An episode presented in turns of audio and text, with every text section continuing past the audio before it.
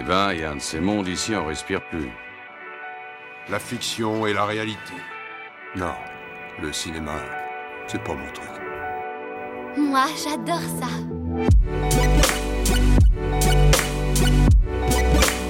C'est vraiment un navet, ce film. Je trouve bon, moi, ce film.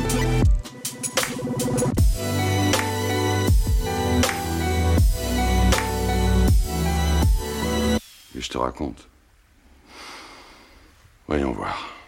Bonjour, bonsoir et bienvenue à l'Hôtel Adriano, le podcast où nous vous faisons découvrir ou redécouvrir le cinéma d'animation japonais. Je m'appelle Boris et je vous retrouve comme d'habitude avec Julien, mon comparse de l'autre côté de l'écran. Comment ça va toi? Eh ben ça va super, super en ce premier épisode de, de saison 2 du coup. C'est ça, exactement. Aujourd'hui, on, on commence notre saison 2 en vous parlant du dernier grand film de Rintaro et indéniablement son chef-d'œuvre.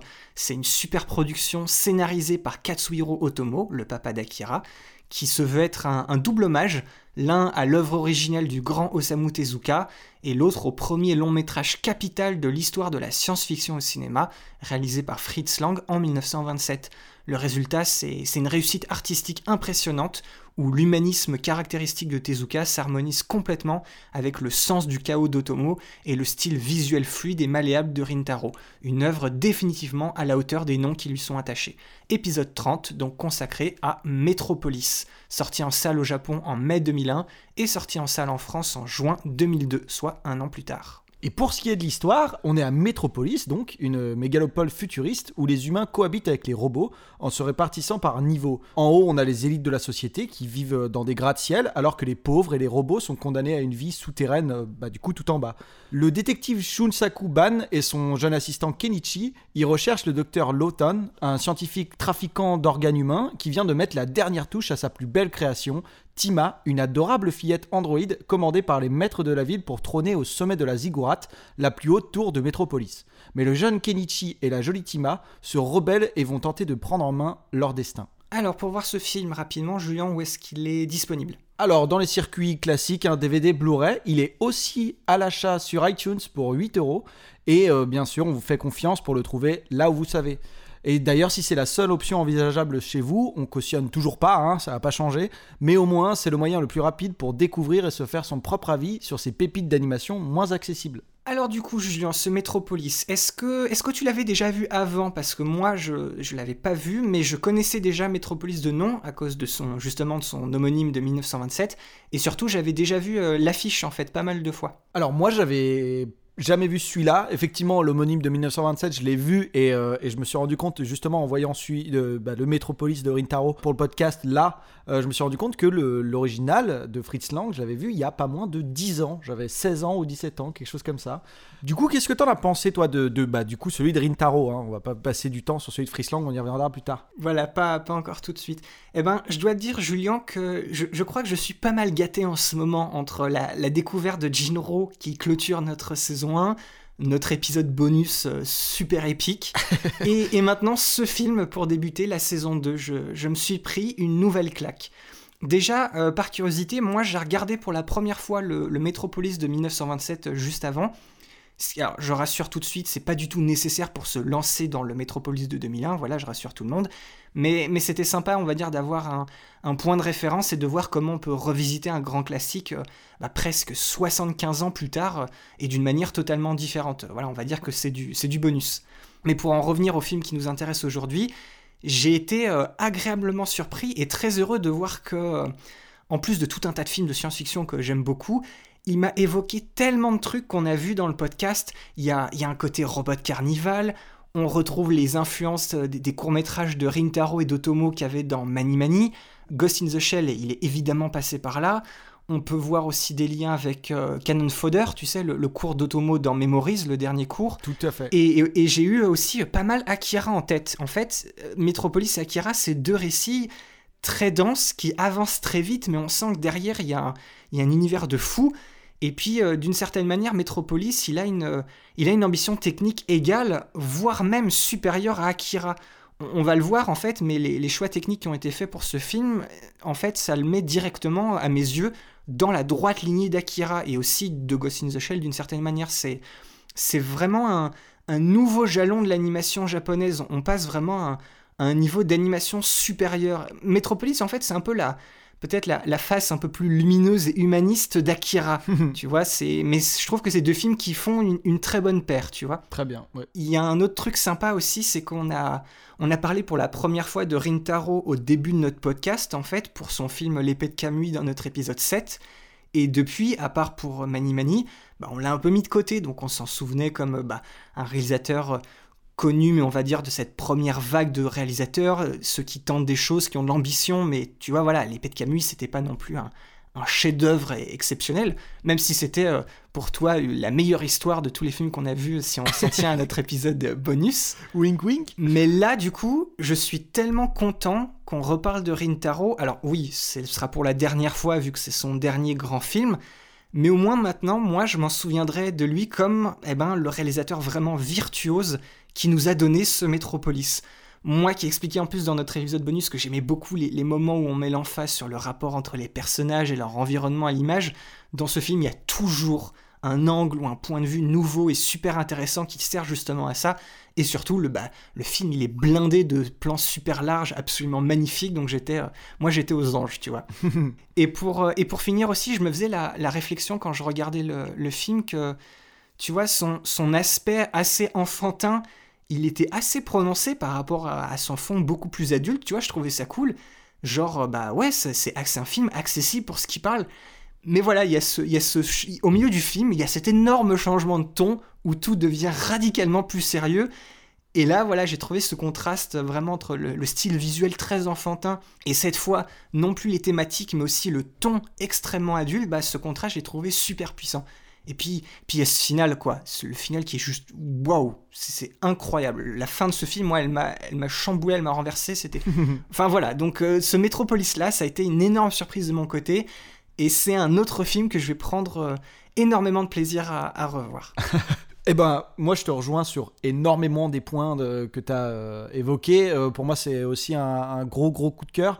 déjà, en fait, pour ma part, et je pense que tu vas être d'accord avec moi, mais c'est le meilleur film et le meilleur exemple pour démarrer une nouvelle décennie et démarrer, du coup, la saison 2 hein, en même temps de, de notre podcast. Oui, 100%. Parce que on est sur une rupture à la fois thématique, visuelle et euh, bah du coup euh, c'est vrai qu'on retrouve quelqu'un comme Rintaro et on reste pas, on s'éloigne un peu des, des, Ghibli et des Miyazaki.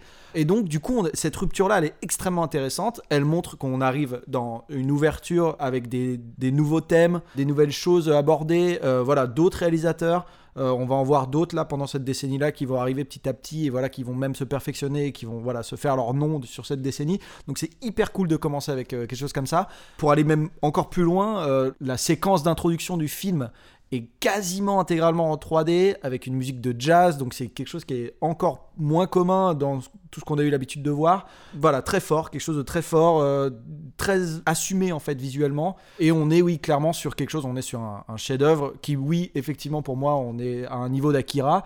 Au niveau de l'animation, on a la même fluidité, on n'a pas forcément la même, le même côté percussif. Euh, parfois, on a des animations qui sont un peu dans leur timing et tout ça, un peu plates, mais dans la fluidité, on est égal, voire même, euh, effectivement, comme tu le disais, supérieur. Effectivement, on a des lips qui sont très bons.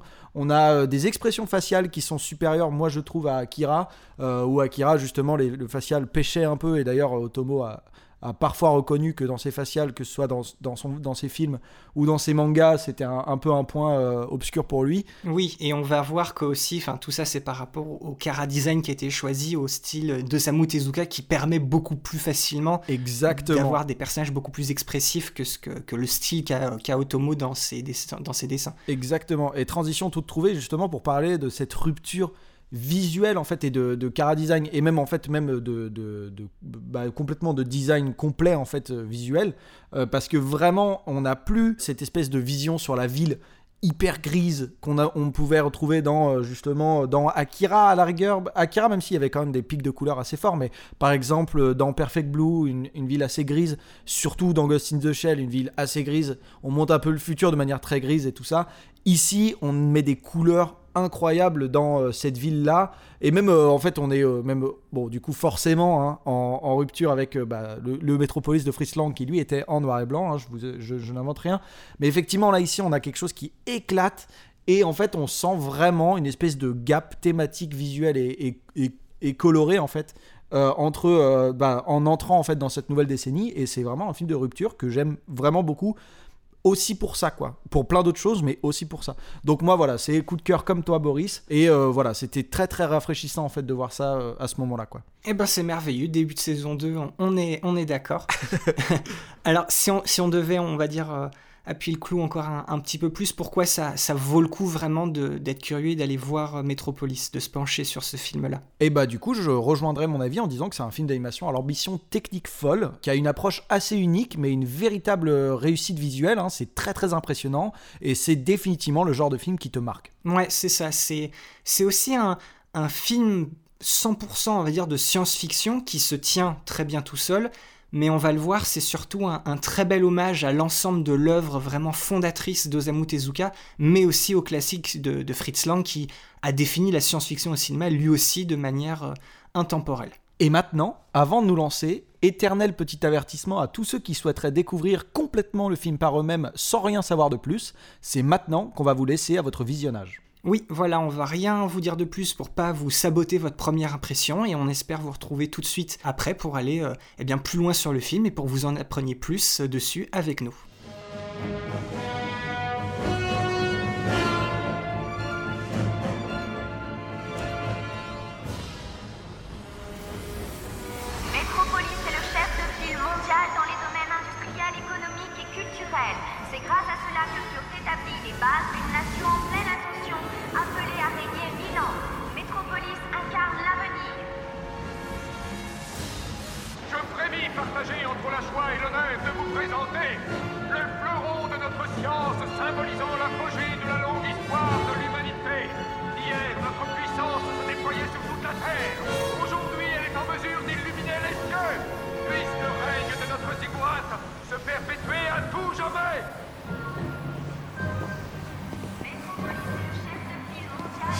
Alors, selon toi, par quel quartier allons-nous entamer notre investigation, mon cher... 803 803 DRP DM 497 3-C. Tu n'as pas un nom un peu moins compliqué? Nous n'avons pas le droit de porter des noms humains, c'est inapproprié. Ils considèrent que cela revient à enfreindre les droits de l'homme.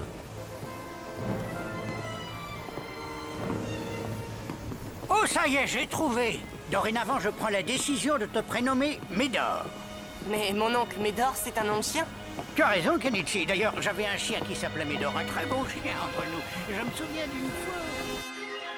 Selon moi, vous ne trouverez pas ce criminel en plein cœur de Métropolis. Il n'a aucun endroit où se cacher, les autorités ont l'œil partout. Pourtant, mon indicateur est formel. Ce sinistre individu est ici. Si votre docteur Lawton est à la recherche d'un abri, il sera allé directement dans la zone 1. Alors, pour remettre le film dans son contexte, il va falloir qu'on remonte un peu dans le temps et qu'on reparle vite fait d'Osamu Tezuka et de Rintaro. Alors, Osamu Tezuka, pour faire simple, l'industrie du manga et des animés tels qu'on la connaît aujourd'hui n'existerait absolument pas sans lui, tout simplement. À l'époque, c'était un grand passionné de dessin, il décroche en 1946 une place de rédacteur dans un journal d'Osaka à seulement 17 ans et il y publie déjà son premier manga professionnel. Son deuxième manga, publié l'année d'après, en 1947, se vend à plus de 400 000 exemplaires, ce qui lui donne déjà une certaine notoriété. Et devant l'essor du médium et la volonté des maisons d'édition de publier des vrais livres et non plus de simples bandes dessinées provenant de journaux, Tezuka propose de créer un roman graphique de science-fiction épique et complet.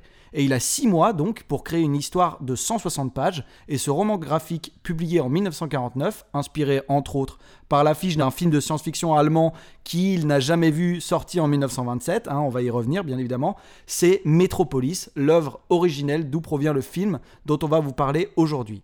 Donc c'est une histoire d'un robot au corps d'enfant qui combat les criminels et la pègre d'une très grande ville à l'aide d'un inspecteur de police et de son neveu. Et aussi, c'est cette histoire euh, qui a forcément eu aussi un, énorme succès, qui a inspiré en très grande partie la, création peut-être la, la, plus connue de Tezuka, et celle qui va marquer toute une génération de Japonais, à savoir Astro Boy en 1952. Osamu Tezuka, c'est 170 000 pages dessinées sur toute sa carrière et environ 700 œuvres signées. Son style de dessin a remporté très très rapidement un énorme succès et c'est son découpage novateur et très cinématographique des cases et des planches de manga qui ont fait de lui celui présenté comme le père du manga moderne. Et pour s'offrir l'indépendance nécessaire pour ses recherches sur les techniques d'animation qui commençaient doucement à se mettre en place dans l'industrie du divertissement au Japon, il fonde en 1961 son propre studio, le studio Mushi Productions.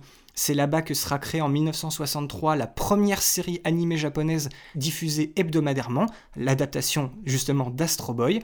Et c'est aussi là-bas qu'il y aura la, la, première série animée en couleur, à savoir Le Roi Léo en 1965, qui, selon certains, aurait été honteusement copié par Disney pour Le Roi Lion. On en parlait un peu plus en détail de cette histoire-là dans notre épisode 7 sur l'épée de Kamui. En 1973, le studio Mushi Productions fait faillite, mais il est remplacé par le tout nouveau studio Tezuka Productions, qui produira des films et quelques remakes des succès de Mushi Productions, comme une nouvelle version par exemple d'Astro Boy en couleur. Et c'est d'ailleurs celle-là qui a été diffusée en France chez nous à la télé. Donc voilà, en fait, Osamu Tezuka, c'est pas n'importe qui, c'est un peu le, le, parrain de toute l'histoire de, de, de toute l'industrie du manga et des animés. Et pour ce qui est de Rintaro, c'est aussi une figure très importante dans l'histoire de l'animation japonaise. On va vous faire la version rapide de ce qu'on vous avait raconté dans notre épisode 7. En 1958, il commence sa carrière chez la branche animation de la Toei, donc le premier grand studio de production d'animation au Japon. Il là-bas est les coloristes sur Le Serpent Blanc, qui est sorti la même année. C'est le tout premier film d'animation japonais en couleur. Ça aussi, on en parle un peu dans notre épisode 0 et dans notre épisode 1. Et en 1961, il fait partie justement de ces nouveaux talents dénichés par Osamu Tezuka pour intégrer son tout nouveau studio Mushi Productions. Là-bas, il est directeur d'épisode sur la première série de télévisée euh, Astro Boy, et il réalise aussi sa première série TV en 65, à savoir Le Roi Léo. On, on, a vu au début des années 70 que le studio Mushi est en faillite, et du coup, Rintaro, il va quitter le studio avec d'autres grands animateurs et producteurs pour fonder en 1972 le studio Madhouse. Rintaro, à ce moment-là, il devient une sorte de réalisateur freelance, notamment pour la Toei, le studio de ses débuts. Par exemple, là-bas, il va réaliser la série Albator et ses deux films du même univers, à savoir Galaxy Express et Adieu Galaxy Express. Et en 1980, le studio Madhouse change profondément sa politique artistique pour se concentrer sur des longs métrages et des thématiques adultes, à partir de 1983. Et Rintaro, à ce moment-là, il devient LE réalisateur principal du studio Madhouse. On le retrouve dans notre podcast sur l'épée de Kamui, hein, qu'il a réalisé, et l'anthologie Mani Mani, les histoires du labyrinthe, qu'il a supervisé, et dont il a réalisé les segments d'introduction et de conclusion.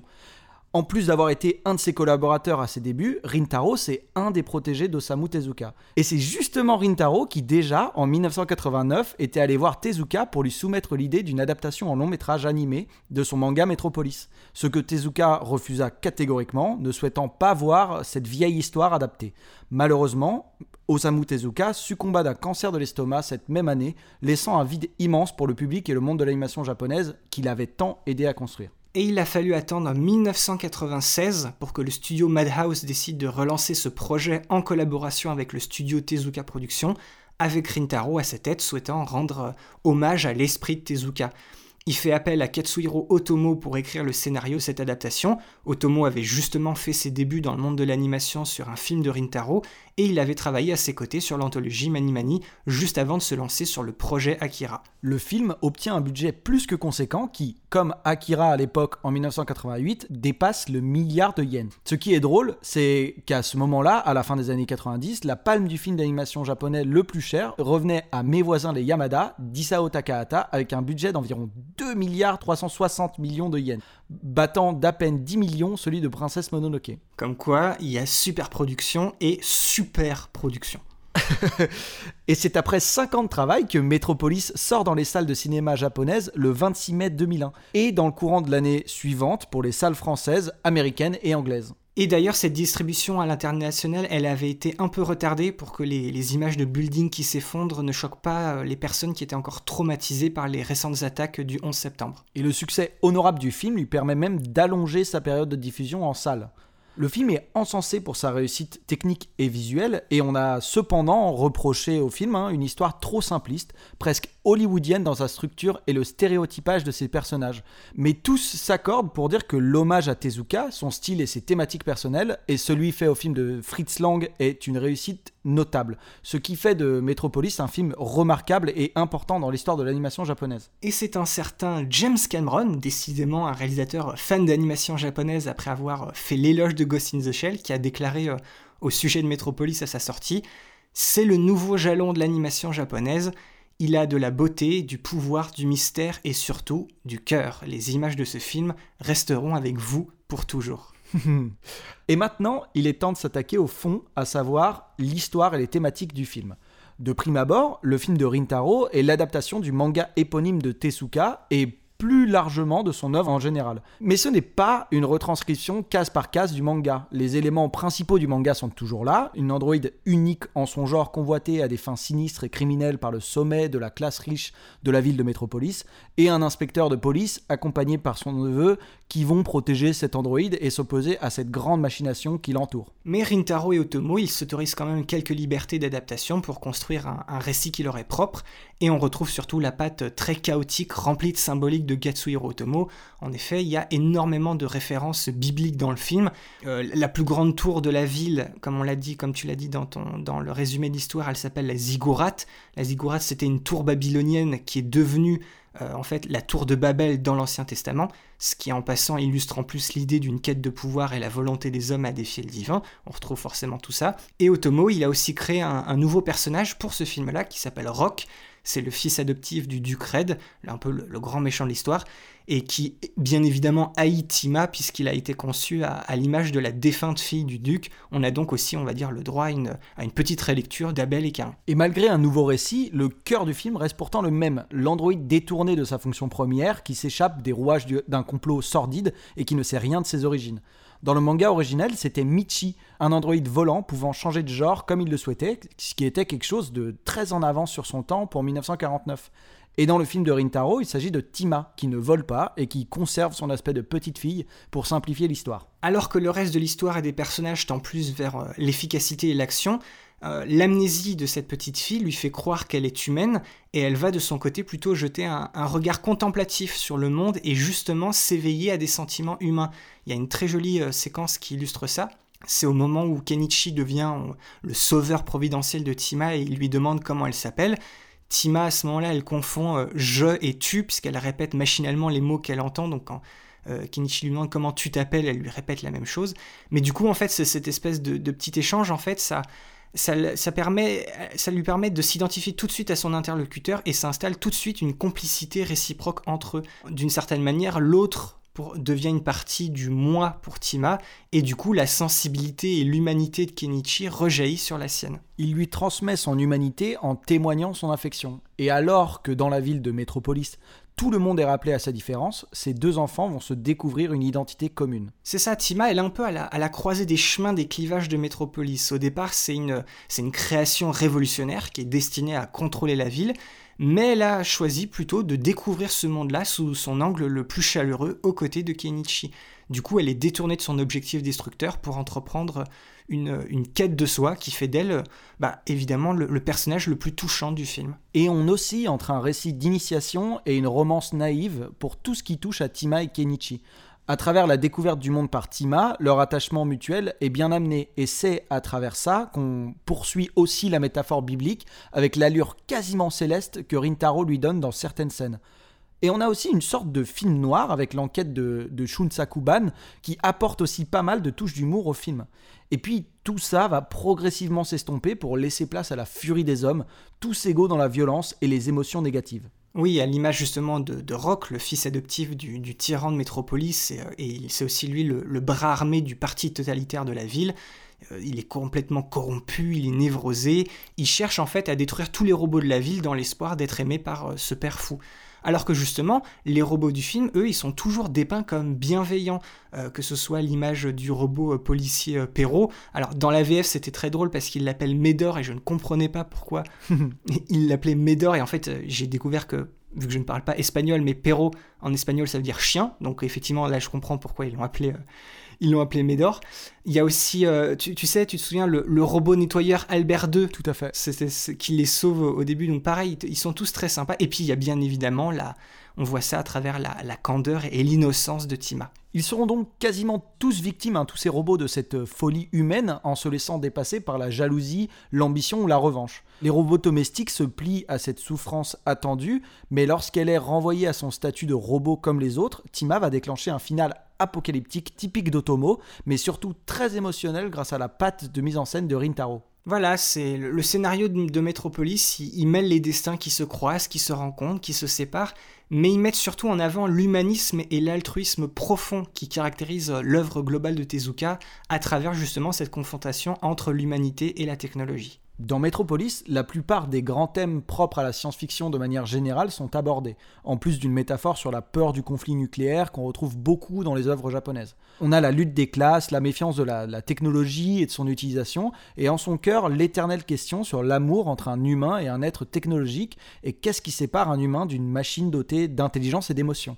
Tout ça, ça évoque un nombre pas possible de films qui, eux-mêmes en réalité ne découlent que d'un seul film, celui qui est intrinsèquement lié à celui dont on parle aujourd'hui et avec lequel il partage son nom, le Métropolis de Fritz Lang, réalisé en 1927. Du coup, on est forcément obligé d'ouvrir une parenthèse sur ce film-là et pourquoi il est si important. Voilà, le, le Métropolis de Fritz Lang, c'est tout simplement l'un des plus grands chefs-d'œuvre de l'histoire du cinéma. C'est d'ailleurs le premier film à avoir été inscrit sur le registre international Mémoire du monde de l'UNESCO un registre qui est chargé de protéger et de rendre accessible à tous le patrimoine documentaire éducatif, scientifique et culturel d'intérêt universel. Et ce film est aussi, Boris, l'un des pionniers du cinéma de science-fiction. Oui, alors pour la petite histoire, le, le premier représentant de la science-fiction au cinéma, c'est le court-métrage français Le Voyage de la Lune de Georges Méliès en, Cocorico.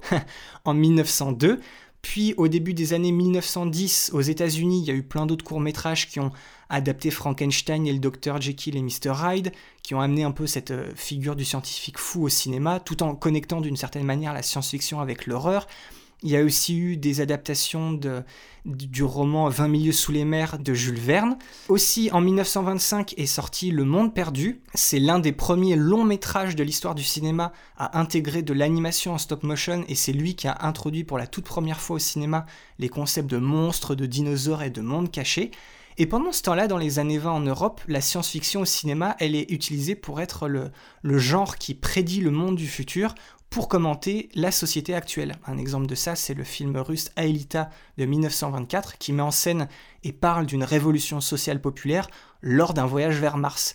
Mais c'est en 1927 qu'arrive le réalisateur expressionniste allemand Fritz Lang avec, à l'époque, le film le plus cher jamais réalisé, Metropolis, un film qui nous place en 2026 et qui introduit pour la première fois au cinéma les concepts d'un robot autonome, d'une société dystopique et d'une ville futuriste qui utilise sa verticalité pour organiser ses différentes classes de population. Et là, s'amuser à essayer de compter le nombre de films et d'œuvres visuelles qui ont été influencés et inspirés par le Métropolis originel de 1927, ça devient très vite futile et superflu. Il suffit d'aller voir la page Wikipédia du film et sa section Impact sur la culture populaire. Oui, oui, il a carrément cette section-là, pour se rendre compte que son histoire et ses images ont eu une influence colossale qui résonne toujours aujourd'hui et ce ne sont que des exemples parmi tant d'autres. Les thèmes les plus importants soulevés par le film de Lang continuent d'habiter certains versants du récit de science-fiction qui n'annoncent pas un futur des plus cléments pour nous autres les humains, en se penchant à nouveau sur quelques-unes de ces inquiétudes encore terriblement d'actualité.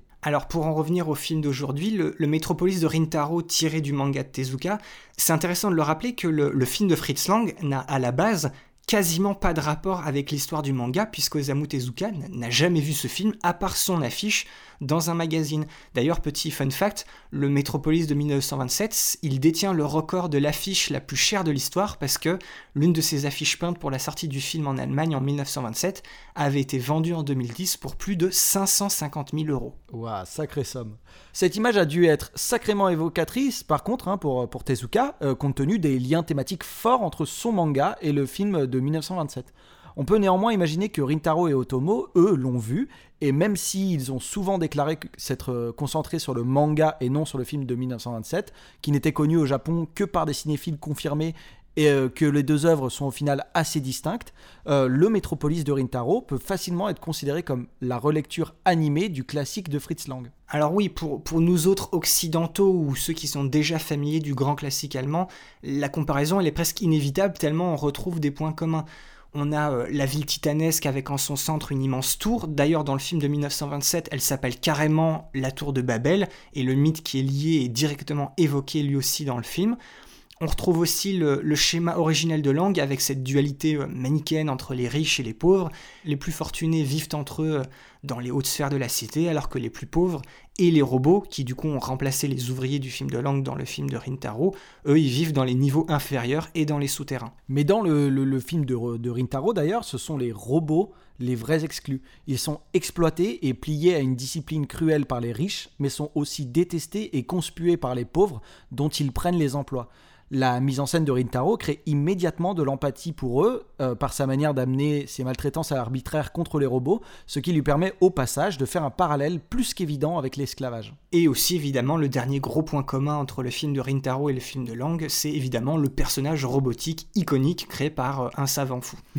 par contre, le film de Fritz Lang, c'est avant tout une histoire d'amour entre deux personnes de chacun des deux mondes, je parle de des riches et des pauvres, avec en parallèle une lutte des classes et surtout une fin très humaniste, quoique très, on va dire, simpliste et conventionnelle, bizarrement plus à l'image des récits de Tezuka que la critique du cinéma européen des années 20. Hmm. Et surtout, le robot du film de 1927, il n'est pas du tout l'élément central du film, au contraire de Tima dans le film de Rintaro, même si c'est pas peut-être le personnage qui est le plus présent à l'écran, mais c'est vraiment celui qui est au centre de toute l'histoire. Tout à fait. Le Métropolis de 2001 façonne une fable plus marquée politiquement et assez moins allégorique que le film de, de, 1927, puisque le Japon, lui, a subi une expérience réelle du totalitarisme, alors qu'Hitler n'a obtenu le pouvoir en Allemagne que six ans après la sortie de, de Métropolis de Fritz Lang.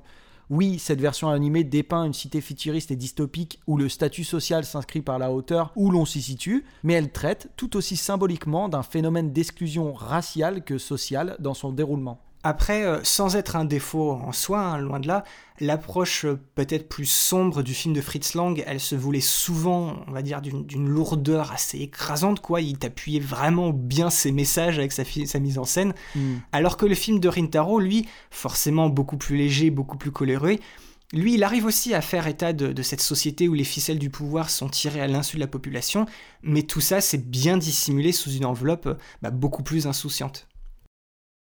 Rintaro et Katsuhiro Otomo ont au final su comment trafiquer ingénieusement les idées originales de Fritz Lang en reformulant certaines de ses préoccupations dans un contexte plus contemporain, avec l'approche beaucoup plus humaniste et altruiste d'Osamu Tezuka.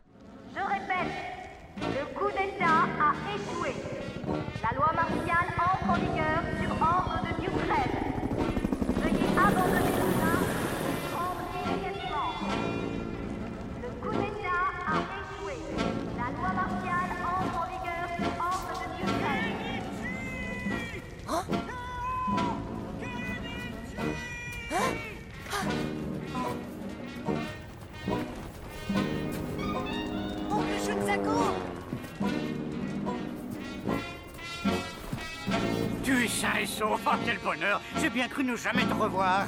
Tu es blessé? Est-ce que ça va? Quoi ça? Non, c'est trois fois rien, une simple égratignure. Oh Oh Oh Oh Qui est Je te présente Tima. Nous avons pu nous échapper ensemble de la vieille usine qui était en flammes. Hmm? Tima, je voudrais te présenter mon oncle Shunsaku. C'est ton oncle?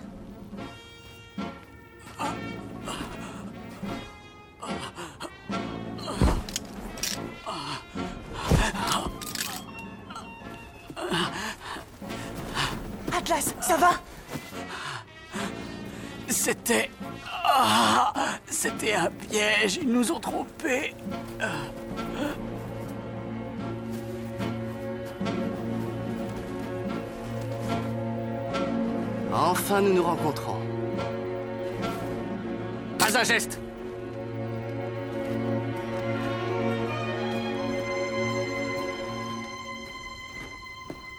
Ne me cause pas de problème. Alors, après le fond, parlons un peu de la forme, à savoir l'esthétique et la réalisation du film. Toute cette richesse thématique dont on vient de parler, c'est surtout rendu accessible par l'approche visuelle de Rintaro. Bien évidemment, Metropolis, c'est un nouvel exemple d'un film d'animation qui est capable de rivaliser et même parfois ridiculiser n'importe quel blockbuster hollywoodien de science-fiction par sa mise en scène ambitieuse et renversante et sa réussite technique. C'est là euh, qu'on peut continuer de tisser des liens avec le Metropolis de Fritz Lang. La même ambition visuelle, le même cadrage qui embrasse tout au risque de se perdre dans le fourmillement de détails de la même manière que l'homme se dissout dans une société tentaculaire qui l'absorbe, hein, et aussi la même volonté d'utiliser les différentes techniques de son époque. Le film d'animation de Rintaro se, se détache également de l'héritage des grands films d'animation japonais qui l'ont précédé, en essayant de gommer toute spécificité culturelle particulière pour mieux s'exporter et toucher un public international, et surtout occidental, hein, n'en déplaise aux puristes. Ce n'est pas un film puissamment ancré dans la culture et les mythes japonais, et on sent en permanence la volonté de synthétiser le futuriste et le rétro, l'occidental et l'oriental, le traditionnel et le moderne. Et ça se voit surtout vis-à-vis des choix euh, pris en matière d'animation. L'animation en elle-même, comme tu l'avais dit, elle est d'une fluidité exemplaire. C'est aussi la première fois que Rintaro utilise de la 3D combinée avec de l'animation traditionnelle. Par contre, lui, il n'a pas cherché euh, l'harmonie, mais au contraire plutôt l'hétérogénéité visuelle. Sa réalisation, elle a su très bien mixer ces deux pratiques bien différentes pour donner un, mélange de réalisme assez impressionnant. On a une, juxtaposition des styles qui peut paraître très étrange dans les premières minutes, mais c'est très vite balayé grâce au scénario, aux propos et à la vision euh, ambitieuse et intelligente du film. On, avait expliqué dans notre épisode 7 que Rintaro, c'est un réalisateur qui n'a pas vraiment de style visuel défini, il est beaucoup plus fluide et malléable dans son approche de metteur en scène. Et il a donc décidé d'adopter pour son Kara Design une esthétique dans le plus pur style d'Osamu Tezuka, très simple, enfantine et ronde, avec les énormes yeux qui depuis caractérisent l'animation japonaise. Un style que Tezuka avait développé dans sa jeunesse à force de regarder les cartoons américains comme Mickey, Betty Boop ou encore d'autres films de Disney comme Bambi.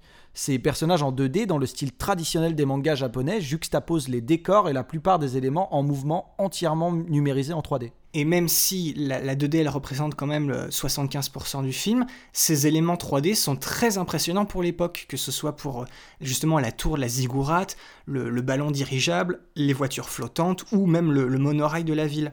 Il y a même certaines machines étranges qui ont été euh, dessinées en 2D et puis on a rajouté des éléments beaucoup plus complexes en 3D par-dessus. L'importance dans ce cas-là était de conserver, on va dire, une, une texture skimlaire. Ce qui fait en fait de la scène d'ouverture de Metropolis, la scène la plus complexe du film. Mais voilà, au final, Metropolis, ça reste un des plus beaux mariages de la 3D et du cellulo dans un long métrage d'animation japonais. On est face avec des visuels d'orfèvre, avec des couleurs extrêmement saturées et la création de relief des, des environnements grâce au numérique. La grande ville de Metropolis dans le film de Rintaro a été imaginée à partir des images de Manhattan dans les années 40, l'ère de la machine un nouveau point commun avec la métropolis de Fritz Lang, qui avait été imaginé à partir de l'expérience du réalisateur lorsqu'il a visité New York pour la première fois en 1924, en plus de l'imagerie concernant la, tour de Babel. L'architecture ultra détaillée et oppressante de la ville est directement en opposition avec l'esthétique des personnages. C'est un assemblage d'artères aériennes, de labyrinthes souterrains, de tunnels d'escaliers vertigineux, surplombés par d'immenses terrasses exposées au soleil. Le ciel lui-même est saturé par le réseau de trains rapides et de montgolfières. Voilà, euh, l'apport de la couleur, ça met aussi en relief la complexité de cette mégalopole. Du côté des riches, il y a un énorme foisonnement de couleurs, de monuments excentriques. Par contre, c'est un peu quelque chose de, forcé de factice dans son bonheur, puisque c'est toujours contrebalancé par euh, l'autorité de toutes ces tours qui super imposantes qui se dégagent et qui ont un style, elles, beaucoup plus sobre, alors que dans les profondeurs de la ville, euh, en fait, ça dessine quelque chose de qui se rapproche beaucoup plus d'une machine tortueuse qui est pas très loin du steampunk. On retrouve une nouvelle influence visuelle cette fois d'Otomo qui annonce en fait bah, les détails à vapeur de son futur film euh, Steamboy de 2004 dont on parlera cette année. Et les entrailles de la ville, elles ont aussi une photographie euh, plus sombre avec des couleurs opaques, un environnement visuel beaucoup plus chargé, mais on ne perd pas non plus la, saturation omniprésente des couleurs. Et c'est pour ça qu'on peut dire que dans son ensemble, la ville de Métropolis se présente comme monumentale, mais quand même assez inquiétante, en haut comme en bas, malgré les différences de classe de ses habitants. Elle témoigne du renvoi aux imperfections chez les humains, quel que soit leur statut social. Voilà, chaque décor et chaque plan bénéficie d'un travail super impressionnant sur euh, les échelles et les perspectives. C'est voilà, on est dans un univers stratifié à l'image de son récit, euh, mouvementé et de l'enchevêtrement des enquêtes et des courses-poursuites dans ses entrailles. Et comme pour Akira, Pat Labor ou Ghost in the Shell, la ville, elle, c'est quasiment un personnage à part entière. Et enfin, il y a le, le dernier choix esthétique contrastant avec le genre et l'histoire du film, à savoir la musique. Due à l'inspiration new-yorkaise des années 40 de Rintaro pour la ville, la musique qui pour lui allait le mieux avec ses images, c'était tout naturellement le jazz de la Nouvelle-Orléans, typique de l'époque. Ce qui fait qu'on a le droit à une bande originale qui, en plus d'une orchestration classique, intègre énormément de jazz, retranscrivant un peu euh, l'atmosphère enjouée des années folles. Et ça arrive, tout ça, ça arrive à se fondre parfaitement dans l'ensemble. On a une partition de jazz un peu lancinante, optimiste, qui arrive à masquer en fait l'espèce de menace militaire omniprésente sur la ville. Le résultat, ça donne voilà une, ambiance un peu anachronique, ça, nous fait voyager dans le temps. On a beau être très loin dans le futur, on a quand même une ambiance qui nous rappelle justement ces, années 40 à, New York. Tout à fait, et on doit cette euh, bande originale au compositeur japonais Toshiyuki Honda, un jazziste fils de critique de jazz qui a commencé à composer pour la télé et le cinéma vers la fin des années 80. Metropolis est d'ailleurs le premier film d'animation sur lequel il a travaillé. Et dernière petite anecdote croustillante, euh, Rintaro, il avait d'abord essayé de faire venir Quincy Jones lui-même, puis le grand John Williams sur ce projet hein, pendant sa pré-production. Et puis aussi, il faut évoquer la, superbe utilisation du classique de Ray Charles, I Can't Stop Loving You, pour la grande séquence finale du film, qui amène une, une, une, émotion super puissante à des images de destruction massive. Et ça, voilà, ce, ce choix-là, c'est la dernière preuve de la volonté de Rintaro bah, bah, de surprendre, de bousculer les codes et, et de se concentrer vraiment sur l'aspect humain de son film de science-fiction. Et euh, en plus de, de, créer voilà, des, des scènes totalement euh, nouvelles pour l'animation japonaise et, et, complètement cultissimes maintenant, on peut le dire quand on les voit, euh, ça a aussi bénéficié à exporter le film, notamment dans les pays anglophones et, et surtout aux États-Unis. C'est ça. Donc voilà, maintenant on vous a tout dit, du coup c'est parti pour euh, le C'est quoi ton plan? Comme d'habitude, chacun de nous a choisi un plan qui l'a marqué pour une raison ou une autre, et on en discute tout simplement. Et si vous voulez retrouver ces plans, et eh ben ça se passe sous les posts Facebook et Twitter de l'épisode. Julien, on va, on va commencer par toi, dis-moi, c'est quoi ton plan? Alors, mon plan se situe à la 34e minute. Pour moi, en fait, c'est... Euh le, le, ça, se situe à un moment. Euh, parce qu'en fait, pour moi, il y a deux trames dans ce film. Il y a la trame des personnages et il y a la trame de fond, euh, la trame sociale et la trame, voilà, la trame de l'histoire avec le grand H, quoi, de Metropolis. Et en fait, euh, pour moi, cette séquence dans laquelle mon plan s'inscrit, et même ce plan-là, en fait, voilà, représente la fin de l'acte 1 et euh, de, voilà de l'histoire avec un grand H de Métropolis et le début de l'acte 2 donc en fait l'arrivée de l'élément déclencheur qui va enchaîner voilà le, le, le, récit en fait de la ville et qui va entraîner du coup cette espèce de changement de ton qui va opérer pendant tout l'acte 2 qui va devenir résolument plus sérieux. T'en parlais euh, Boris dans, dans, dans, la partie euh, voilà dans la partie euh, histoire et thématique il me semble. Oui je vois je vois ton plan sous les yeux effectivement. C'est la, la, la, première annonce le premier petit moment qui te met un, petit coup sur l'épaule et qui te dit il y a quelque chose de très sérieux justement qui se passe en fond. Et c'est un peu ce que je parlais de qu'au début du film ce genre de petits moments là tu t'en tu rends compte mais tu as toute cette espèce de justement d'enveloppe assez enfantine un peu cartoonesque et tu dis ah t'es cool. Ce film il est sympa il te montre quand même des choses un peu un peu sérieuse et en fait après coup on se rend compte que c'était vraiment euh, beaucoup plus on va dire annonceur. C'était hey, voilà là je vais te montrer quelque chose qu'on va retrouver plus tard et ce côté sérieux qu'on te, te faisait entreapercevoir et ben on va vraiment se concentrer dessus plus tard dans le, dans le film. Exactement. Et en fait euh, ce plan là pour moi résume à la fois bon déjà visuellement qu'est-ce qui se passe dans le plan? On a euh, on a un robot qui s'est fait, après avoir totalement perdu la tête, parce qu'en fait, le, le parti totalitaire qui est, euh, qui est en train de, monter euh, et prendre une, beaucoup, beaucoup trop d'ampleur, euh, voilà, et qui commence à essayer de, caler un coup d'État, commence sa première étape, en fait, du coup d'État, c'est de détraquer les robots qui sont, en tout cas, à la surface, Et euh, donc pour ça, ils vont, euh, ils vont. Alors c'est, voilà, c'est un plan de totalitaire et de, taré, hein, mais euh, ils vont complètement changer les radiations solaires, il me semble, c'est ça. Et ça va complètement déphaser les robots, qui vont, leur IA en fait va complètement éclater et ils vont devenir extrêmement violents, un peu hostiles, casser en fait les, voilà, perdre la tête en fait totalement, devenir fous. Et donc ils envoient bah, l'armée de ce groupe totalitaire descendre les robots ici. Donc c'est déjà une première étape pour démanteler le, le réseau de robots de la ville. Euh, c'est-à-dire cleaner la surface de tous ces robots. Et en fait, on voit un robot qui sort euh, d'un shop, euh, voilà, qui est, qui est en apparence très coloré, très enfantin. Il sort dans la rue, voilà, il a toujours ses ballons. Alors c'est un robot clown.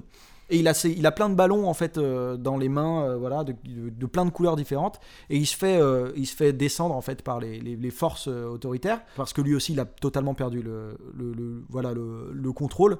Et on le voit d'un plan du dessus, il a tous ses ballons avec toutes ses couleurs, et on le voit s'effondrer, criblé de balles, et puis ayant perdu sa tête aussi, voilà, s'effondrer, lâcher les ballons, et en fait les ballons vont s'envoler dans, bah, dans le ciel en fait et viennent vers la caméra. Et en fait c'est vraiment pour moi littéralement ce qui se passe, c'est-à-dire que moi pour moi l'utilisation de l'ombre est aussi importante que les ballons en eux-mêmes, c'est-à-dire que les ballons qui sont aussi colorés vont rester, sont projetés hein, sous forme d'ombre parce que là le soleil il tape euh, vraiment fort. Et c'est des ombres très très nettes et très noires. Et en fait vont rester euh, sous forme d'ombre euh, au sol en fait. Et ça montre que genre la cette tuerie en fait qui tue l'innocence des robots qui en fait étaient là pour servir et qui en fait sont de, sont oui effectivement comme euh, le robot détective qui s'appelle Perrault et tout ne sont que fidèles jusque là euh, sont complètement détruits par, euh, bah, voilà, par ce groupe totalitaire, sont réduits en. Voilà, et on tue cette. on tue complètement cette phase d'insouciance et, d'enfance, en fait, voilà, des robots, pour ne laisser que cette espèce de tache noire d'angoisse qui annonce le prémisse de euh, voilà le, sou- le soulèvement et le- l'espèce de rupture sociale qui va y avoir. Et ça va être les robots qui en fait bon la, en fait la manipulation de l'image des robots qui va genre créer euh, toute cette révolution qui va avoir euh, qui va avoir lieu par la suite et qui va créer voilà ces morts cette cette violence voilà tout ça et ce qui va qui va détruire en fait finalement un peu la ville euh, qui va mener jusqu'à la destruction de la tour euh, au final. Mais voilà, donc en fait, pour moi, ce- ce- cette image du robot qui tombe et qui perd son innocence et tout, elle peut être immédiatement mise en, relation avec la perte de l'innocence du personnage de Tima à la fin dans la tour, avant qu'elle s'assoie sur le trône pour justement tout détruire. Elle a, besoin encore de se rattacher à cette innocence, et quand on la brise, c'est la violence qui vient derrière et c'est la destruction qui vient derrière. Et pour moi, c'est vraiment un plan qui fait écho en fait limite à la dernière scène, enfin au grand climax en fait du film. Et toi, Boris, c'est quoi ton plan? Alors, que, que de choix pour cet épisode cette fois, ça n'a pas du tout été. Oh oui J'ai oublié de le dire, mais oui, effectivement, c'est c'est le, le film qui... euh, J'ai j'ai pas souvenir dans le- dans l'histoire du podcast d'avoir eu un film qui m'ait autant posé problème de par la diversité des plans super iconiques qu'il avait à l'intérieur, quoi. C'est ça, je l'ai je l'ai dit au début de l'épisode dans mon avis, mais ce film, il il est blindé du genre de plan que j'adore. euh, Du coup, en fait, ça a été un peu compliqué quand même parce qu'il a fallu choisir.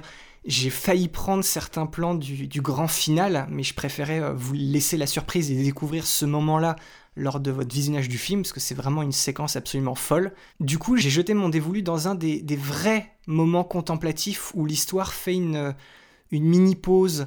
Parce qu'il y, a- il y a plein, en fait, justement, de, de plans, on va dire, euh, de grands plans de la vie où les personnages marchent, mais on sent que, tu vois, l'histoire est en route, alors que là, on retrouve le même type de plan, mais voilà, il y a une espèce de pause, on s'arrête un moment, on respire, c'est le, le moment où Kenichi et Tima, ils rencontrent euh, Atlas, le, le chef de la résistance, qui a des airs très prononcés de Che Guevara. et, euh, et à ce moment-là, il y a une mini-scène où Tima, tu sais, elle est sur un toit et elle regarde le ciel et les grands buildings qu'en fait, elle n'a jamais vu jusqu'à ce moment-là dans le film. Et on a le droit à ce, au moment symbolisme plus plus plus, où il y a une colombe qui se pose sur l'épaule de Tima et on a ce plan à 49 minutes 36. Un plan d'ailleurs qui rappelle pas mal le tien. On a aussi une plongée, mais là où toi, c'est une image très claire, mais le plus important, c'est les taches d'ombre. Moi, c'est une image très sombre, mais le plus important, c'est cette petite tache claire. Oui, parce qu'il faut savoir qu'on n'est pas du tout à la même strate de société entre euh, ton plan et le mien. C'est ça. Toi, c'est plus bas que le mien. C'est ça. Alors, voilà, moi, c'est une, c'est une plongée aussi, où du coup, on a Tima au premier plan qui baigne dans un espèce d'halo de lumière blanche au reflet hyper doré, super puissant, quoi. Le truc, il est exposé au, au maximum. Divin. Voilà, di- pratiquement divin, avec justement l'aile de la colombe qui était sur son épaule, qui est légèrement transformée comme une aile d'ange. Et en bas, on a une sorte de, de place avec des passants. On voit que c'est un lieu, c'est un lieu très coloré. D'ailleurs, ça m'a fait rire parce qu'en fait, il y a un, sur le sol, il y a un soleil, mais c'est un soleil qui fait la moue, quoi. C'est un, c'est un, c'est un soleil emoji triste. Et euh, toute, toute cette place, en fait, elle est complètement à l'ombre de toutes les grandes tours qui sont bah, autour de cette place. Et j'aime beaucoup ce plan-là, en fait, parce qu'on a un personnage qui regarde vers le ciel. Euh, Elle est complètement euh, absorbée, émerveillée par ce qu'elle découvre, sans du coup être au courant de toute cette histoire de verticalité des classes et de tout le tout team. Elle ne voit pour l'instant que euh, cette part de, beauté de la ville de Métropolis. Et les passants, eux, à ce niveau-là de la ville, ils vont, ils vont non pas regarder le ciel et le soleil qui est destiné à leurs pieds, qui ne fait que leur rappeler leur quotidien et leur position et leur place dans, leur dans cette société, mais ils vont aussi, pour une fois, lever les yeux et voir cette espèce d'ange, cette, euh, cette vision un peu pure et remplie d'espoir qui les touche au final bien plus que l'autre symbole de la ville qu'ils voient s'ils veulent lever les yeux, à savoir la tour Ziggurat, qui ne représente pour eux au final que ce qui ne va pas à Métropolis. Donc voilà, c'est un très beau moment, très symbolique, très appuyé certes, mais qui est très puissant euh, au final. Oui, et puis ça, ça donne encore une fois euh, lieu à ces espèces de recherches visuelles qui sont très fortes et qu'on voit euh, tout au long du film. C'est ça. Arrête, Tima Tu vas faire exploser la ziggourate Voici ce qui arrive lorsque l'on joue les apprentis sorciers. Le serveur est en train d'absorber les émotions et la mémoire de Tima. Elle ne résistera pas longtemps, elle va perdre la raison. Et ainsi, la colère de Dieu s'abattit sur la tour de Babel. Tima Reste là. Ce n'est plus la Tima que nous avons connue. On ne peut plus rien faire pour elle.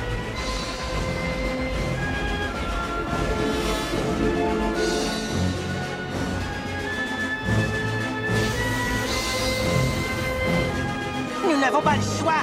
Nous devons abaisser le niveau de production de Montanium ou ce site tout entier sera rasé. Nous devons nous dépêcher.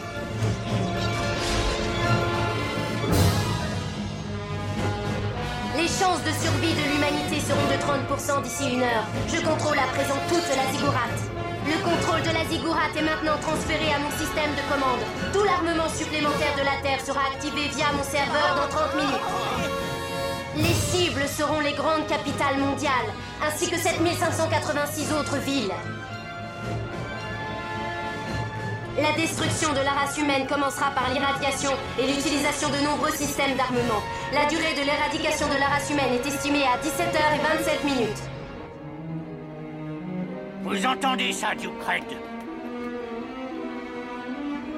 Votre être supérieur estime que la présence de la race humaine sur la Terre est devenue totalement superflue. Tima Hein? Ne fais pas ça Kenichi Et bien voilà, cet épisode sur euh, Métropolis de Rintaro touche maintenant à sa fin. On espère que ça vous a plu et avoir éveillé votre curiosité pour découvrir ou redécouvrir ce film.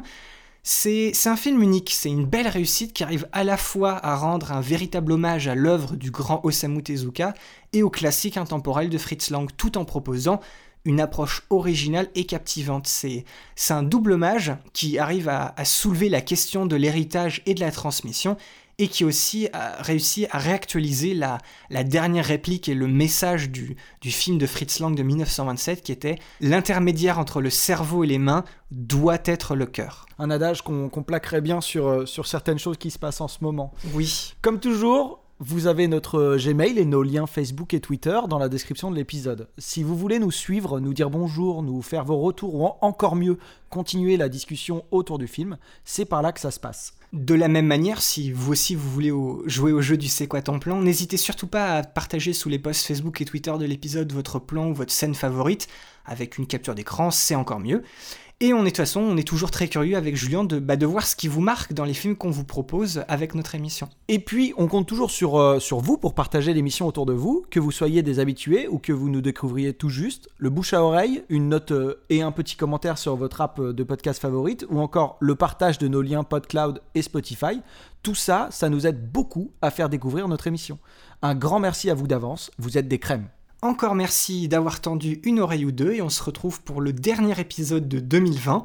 Exceptionnellement dans trois semaines au lieu de deux, le temps de peaufiner notre émission sur tout simplement le plus grand succès de l'histoire du box-office japonais, à savoir le huitième film d'Hayao Miyazaki et le seul film d'animation japonais à ce jour à avoir remporté l'Oscar du meilleur film d'animation une nouvelle exploration des thèmes phares du maître, à savoir les liens entre modernisme et tradition au Japon, à travers la quête d'identité d'une jeune fille dans un monde étranger et fascinant. Vous l'avez déjà tous deviné, on vous parlera de tout ça dans notre épisode sur le voyage de Shihiro. À la prochaine et ciao bye. Salut tout le monde